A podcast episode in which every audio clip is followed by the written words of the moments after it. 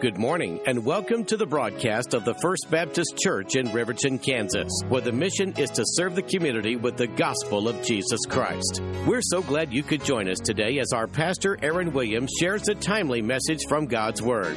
At FBCR, there are several ministry opportunities that you can be a part of. These include the food pantry and commodity distribution, which provides assistance to those who are experiencing a food shortage in both our community and the four state area.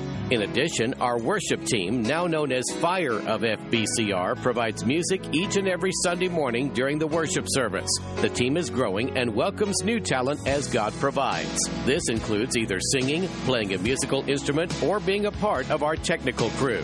And a third ministry opportunity involves the crisis team, which is available to provide assistance in case of a fire, flood, or any other unforeseen emergency. Please contact the church office for details on these ministry opportunities. Now, with today's message, here's Brother Aaron. Would you please turn to Matthew chapter 28? It's a very familiar text of Scripture when it comes to the resurrection. And there are two simple points that I want to look at this morning. Again, Matthew chapter 28. We'll be reading verse 1 through 6, and then 19 and 20 of Matthew chapter 28. In the end of the Sabbath, as it began to dawn toward the first day of the week, came Mary Magdalene and the other Mary to see the sepulchre or the tomb. And behold, there was a great earthquake for the angel of the Lord descended from heaven and came and rolled back the stone from the door and sat upon it. His countenance was like lightning, and his raiment white as snow. And for fear of him, the keepers did shake and became as dead men. And the angel answered and said to the woman, Fear not, for I know that you seek Jesus that was crucified. He is not here he is risen, as he said, Come see the place where the Lord lay.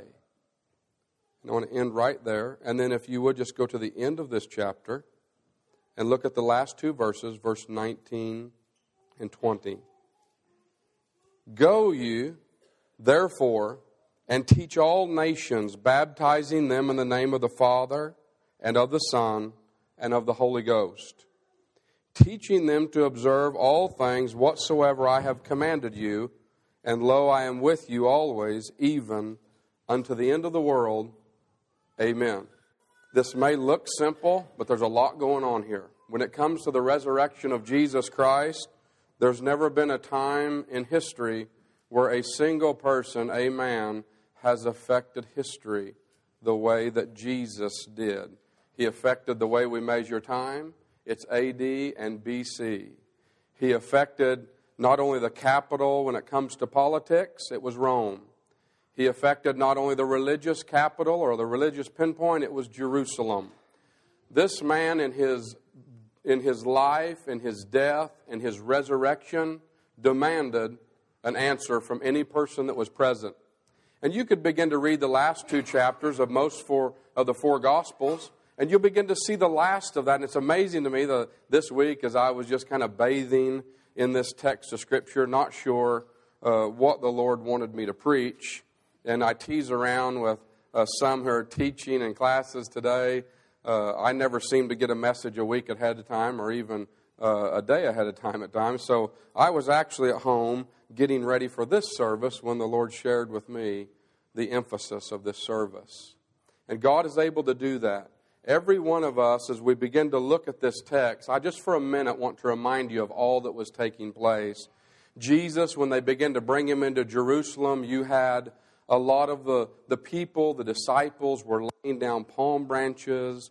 They were worshiping Jesus, and others were mad about it, and they started saying, Get them to stop doing this. And Jesus said to them, if they stop, the rocks on the ground are going to start praising me. And so there was something bigger than what we've seen going on that God was going to do. And he basically said, if you keep the mouths of the people who are worshiping me from doing this, God, my Father, will cause the rocks on the ground to sing. Now, I've never heard rocks sing, but I'll tell you, if God had to do that, he would cause the rocks on the ground to sing for the love and for the faithfulness he had to us in bringing him.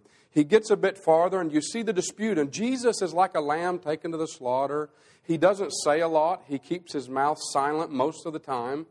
And what happens is you've got Pilate railing on him and, and someone that says he can put him to death, and he doesn't hardly respond. And then you've got Herod, that was a leader from Galilee. He comes after him, and Jesus just doesn't respond. And then you just keep going, and there's all these. He's, he's crucified with two thieves, one on each side. And at one point in Mark, Matthew and Mark, it says both of these men were just railing on Jesus. He was the only one of the three who gave his life. I can assure you they had to hold every one of the other malefactors down. And then there's men like Simon of Cyrene. This guy is on his way, possibly to Passover or just getting around the Passover event. Either one. He can't even get out of the way before he's got to take the cross of Jesus and march to Golgotha's hill. But then you have the disciples. What about those disciples? You know, the same disciples that seen Jesus walk on water. You know who I'm talking about. The same disciples that that he would begin to take a lad's lunch and give it to them, and they would never quit giving it until four and five thousand people at a time would be fed with just a lad's lunch to start with. These are the same disciples that when they come, Peter, with good intentions, is a follower of Jesus and said, I'll go with you even unto death. But he denies him about the time the cock crows the third time. He, did, he meant well, he just didn't have the strength to get it done. He had seen all of these wonderful things. He had literally watched Lazarus come from the tomb. I mean, can you imagine being with Jesus? I mean, put yourself today. You've come to Resurrection Sunday morning, and just put yourself there with these disciples following Jesus in Galilee, Jerusalem. I mean, they, the woman taken in adultery, they watched him, and when he come in contact with someone we would just call a sinner, and she knew she was a sinner, she was guilty, Jesus didn't start beating her up religiously. He gave her grace and forgave her and told her to go and sin no more. He changed her. She didn't leave the same way she came. And sometimes they say, as Baptists, you know, well, I'm not sure you're supposed to be this loud. I don't think Jesus ever did any of those things like hold your hand up when you worship or say amen when you like what the preacher says. I don't think Baptists do that, preacher. And after all, I don't think Jesus did that in the scripture. No, maybe he didn't, but everybody Jesus touched did that. Everybody Jesus came in contact with came and left different than the way they came. And so these disciples get a bit farther, and they're not doing that great of a job when it comes to the cross. I mean, they've got their leader crucified, hanging, bleeding, being laughed at, mocked, spit upon. All of these things have happened to him. But these guys are not doing that well. Other than John, that ends up taking his mother away, you can't find the disciples very present. And later it says, for fear of the Jews, they were off gathered together. I mean, can you imagine if you were following Jesus and they just, uh, some Roman soldiers, literally, because I think it's easy to think of this as a story but not see the reality of watching from a distance and this same Jesus that spoke to the sea and it obeyed them, the same one who raised a 12 year old girl from the dead, brought Lazarus from the tomb, helped the adulterous woman, multiplied fish and loaves and fed multitudes, who spoke and was transfigured. I mean, all of these things. Now they, they're looking and they've got him stretched out on a cross as a Roman soldier holds. Somehow somebody had to hold the nail that pierced him and someone had to hit it. I don't know what that looks like for all of these men, but this literally happened. This really happened. They took Jesus, and the Bible says he gave his life so he didn't fight anyone, he didn't pull back. In fact, there were multitudes of angels that were reserved for him, and had he even peeped from the cross side of Golgotha's hill, God would have sent the rescue and come to help him. It would have been a mess. It would have been no good for us. But he said, Nevertheless, not my will, but yours be done, O God. And he had finished this struggle long before he got to the cross. He got in a garden called Gethsemane in a place of prayer and said, God, it's hard to do your will. Can I be honest with you this morning? There's going to be times the will of God's not easy. But we're going to have to wrestle with that and let God settle us in the place of prayer.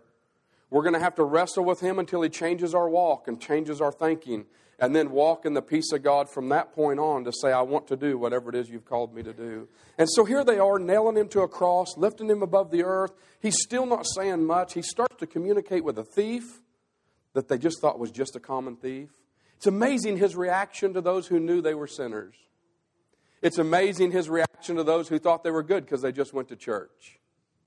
He loved to rebuke the church folk for just thinking they were okay because they went to church. And he loved to give grace to a sinner to show them he was the only way to eternal life. Because he knew one was humble and one was arrogant. And if anything we've got to prevent while we serve in the church consistently is not becoming uh, any kind of arrogance or a fragrance that seems to lift our nose at those who have not come to the knowledge of the saving grace of Christ. And so what you have is you have this all everything's making a decision. Pilate made a decision, Herod made a decision, the religious leaders had to make a decision, and every time Pilate's trying to get Jesus out of this, his wife's even whispering in his ear things like, Don't have anything to do with this just man. Don't have anything to do with him. I mean, his wife, have you ever had your wife I mean say something to you and she was right?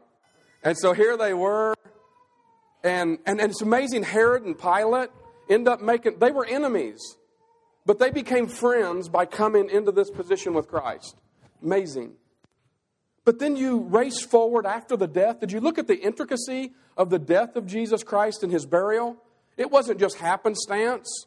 The reason that at 3 o'clock he was dead, and when they went to tell Pilate he's dead, Pilate was surprised. He was like, He's dead already?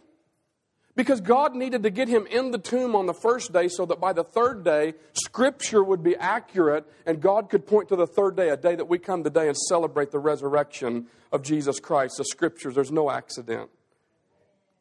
But they got him off the cross, and where are the disciples? There's still no. Like, where are you guys? And you know who gets Jesus? Joseph of Arimathea is this rich guy. And it says that he went to Pilate and in the King James, it says he begged the body of Jesus. But you know what it said about him? He was a disciple secretly. Man, I don't want that said about. I mean, it's good that he was a disciple. I don't want to be a secret disciple of Jesus. I want to be a right out front, right in the middle of like, yes, Jesus is my Lord. As for me and my house, we're going to serve God. I want to be right out there. I don't want to be, but he was a secret disciple. And you know who helped him? A man named Nicodemus. Nicodemus come to Jesus by night.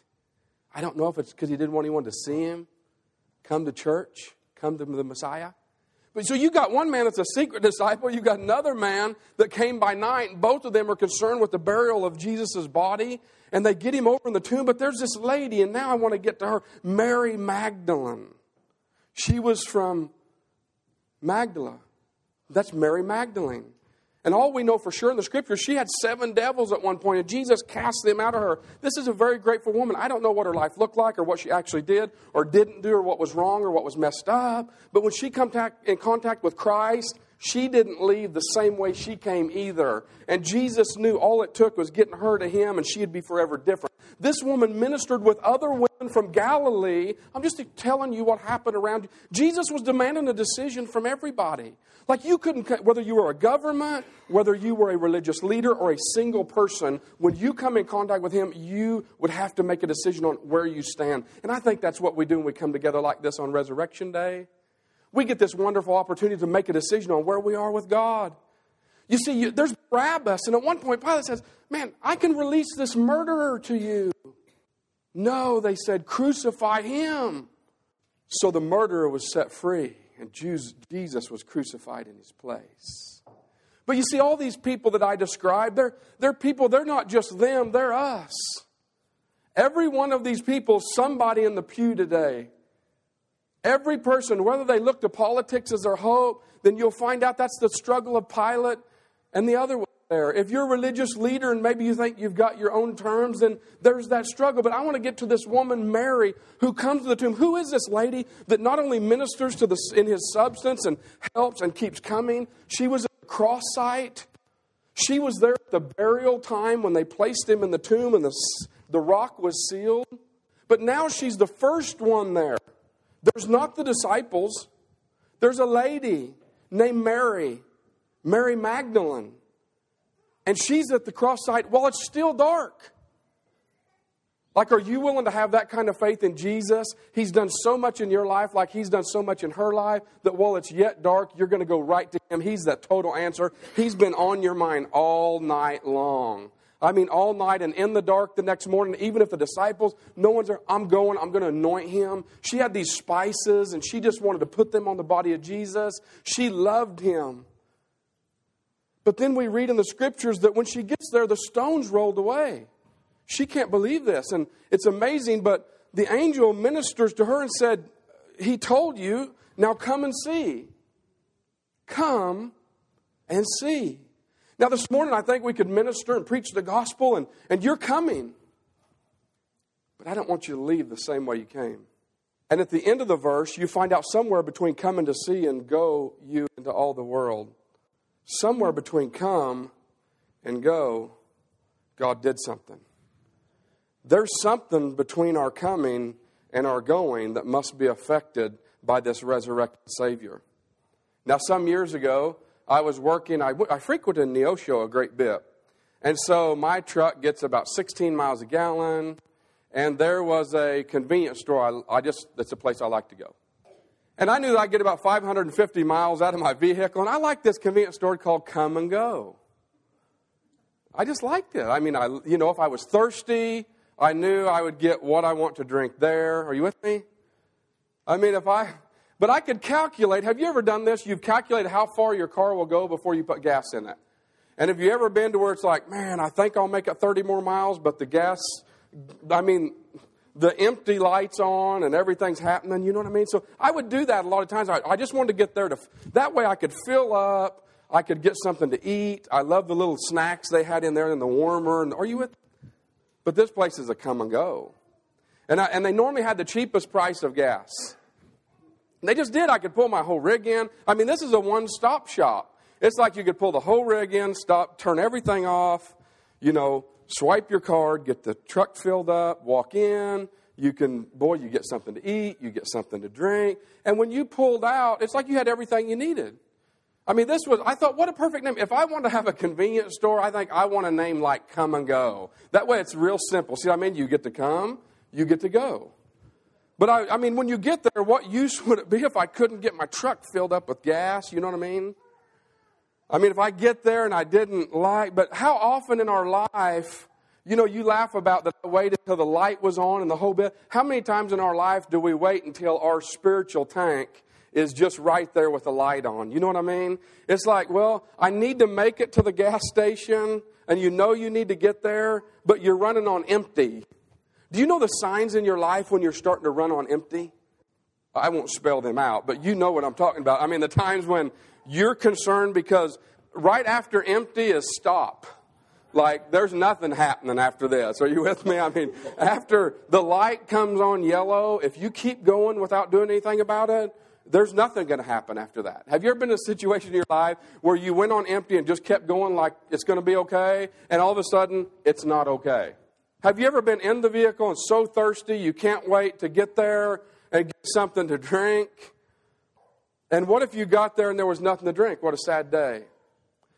But how often do we get on a day like this and before the cross, the burial, the resurrection, and then we find out the resurrection is not just a story? that this was actually an angel sitting on a rock saying, Come and see the place where the Lord lays. And that you could actually drive up, come into the church, or open your Bible and find out that God wants you also to be a come and go. He wants to get you the place where you can come and go. The problem is that we don't want to leave and go the same way we came, and none of the disciples had power to go until they had first come to see the tomb where he laid, that God actually raised Christ from the dead. But what's the difference between coming and having the power to go, make disciples of all nations, baptizing them in the name of the Father, Son, and Holy Ghost? I mean, what needs to happen to our life between the coming to see that the resurrection is true and hearing the preaching that the resurrection is true and then going out to make disciples? You see, the problem in American church today is not that we're not coming to church. The problem is we've come to church, but maybe we're not learning how to get powered up to go anywhere. And if our gas tank gets too low, what happens? We don't go make disciples. And so we're always trying to, in a, in a thing of trying to get people to come. But the power of Christianity was he was going to multiply this, and when he began to send the Holy Spirit to those disciples, it was going to cause such a fire in their engine, if you will. They were going to be so full of something that had such an octane to it that you would never stop these men and women. I mean, once they got a hold of this coming and see deal, and the Holy Spirit gripped them, and they're baptized in the Holy Ghost, all these things happen. Do you realize you couldn't do anything with them that they weren't preaching Jesus Christ of Nazareth raised from the dead? And so, how different can our life look when we get in a situation where we've come, but we're not going with that kind of power? The world's not waiting to see how often and how many we can get to come. They're wondering how many times we can come and get enough power that we can go somewhere with it. And after all, if we make this practical, we can't wait as fathers, mothers, friends to just our tank to run completely out spiritually. There are symptoms when you're running out of gas. It's a lot of herk and jerk driving and you're pulling off to the side of the road.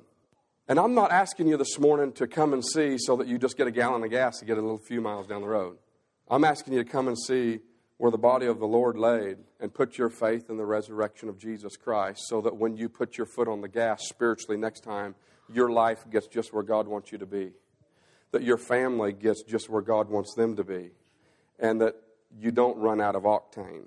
And the fact of the matter is, when you get out there, you can then send somebody back to get what you've got, knowing that we were, we were made to go with what we've got. We were made to get out there, and how oft has, have we thirst, got thirsty in our life? I don't mean literally thirsty, but thirsty spiritually. And said, I am so thirsty, I have tried everything. Maybe you've tried it on your job, you've tried it in your life, you've tried it in your family, but this is the only come and go where God can do something in your life that will fill your tank and fill your thirst so you never thirst again the way you're thirsty today. And the resurrection of Christ is not just a story, it's a reality. The reality and the truth of the resurrection is not fancy preaching.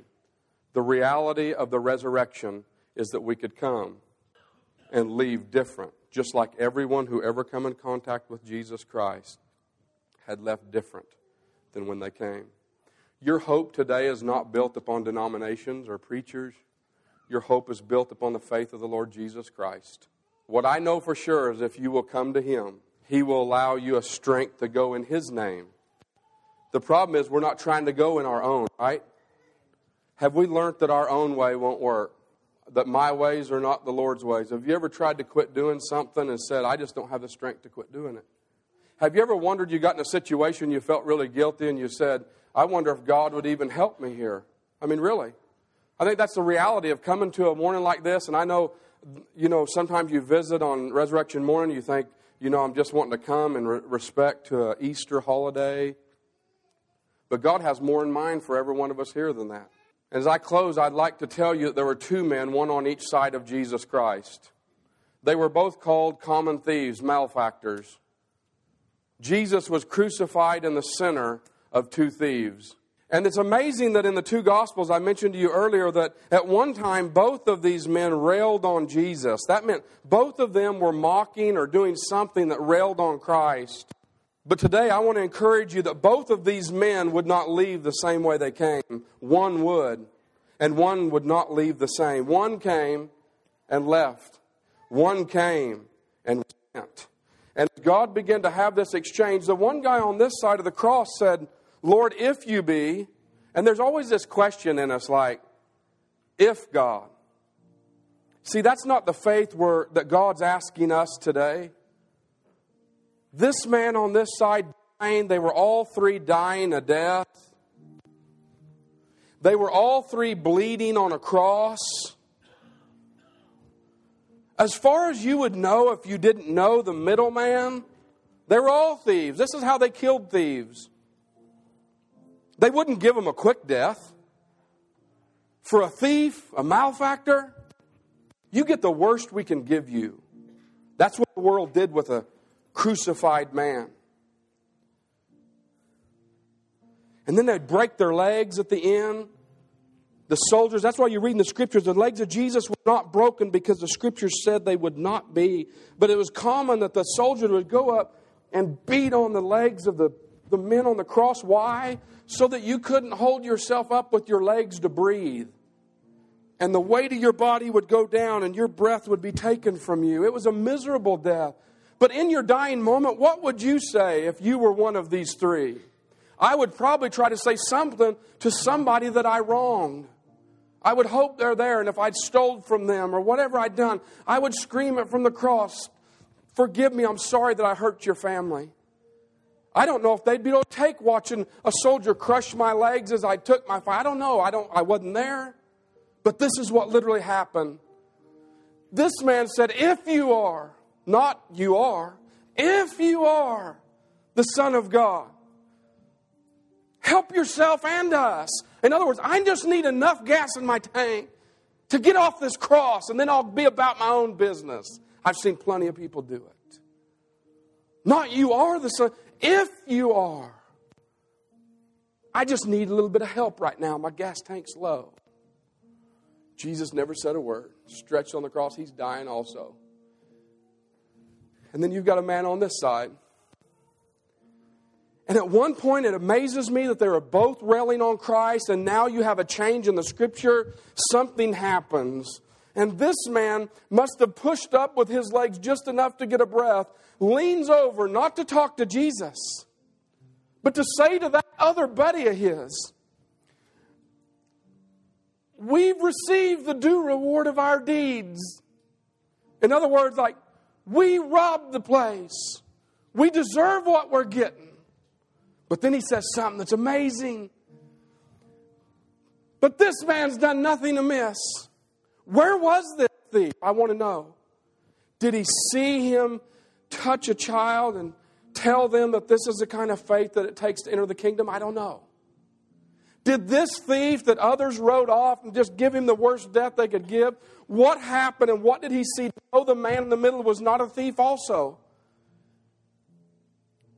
What did he see that causes him on his dying breath not to speak to those that he's wronged, but to speak to his friend who is wrong? And then to turn to Jesus and say, Lord, Lord, how do you know he was Lord?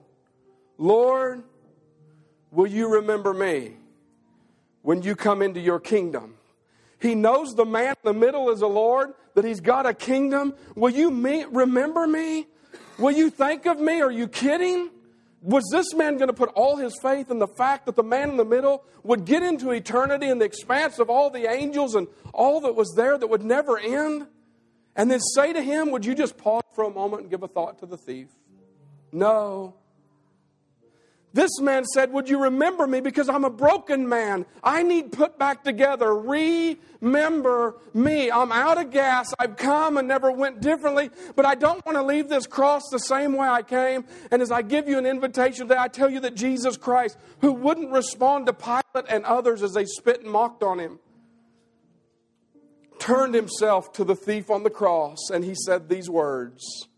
And I say these words to you as you visit this church in the hope of the resurrection of Christ.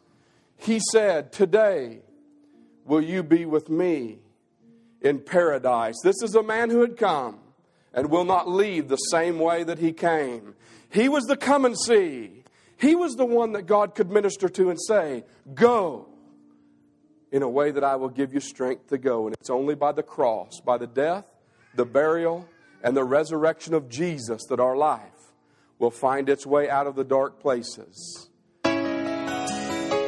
Thanks for listening to today's broadcast. If you have a prayer request or any other need, we would love to hear from you. Our mailing address is Post Office Box 400, Riverton, Kansas 66770 or call us at 620 848 3347. You may find us on Facebook and online at rivertonfbc.com. Our Sunday school classes begin at 9:45 a.m. with worship services at 10:45 a.m. In addition, small group Bible studies meet on Sunday nights in various homes within the community. Please join us on Wednesday nights for a community wide meal at 6, followed by Bible study for all ages at 7.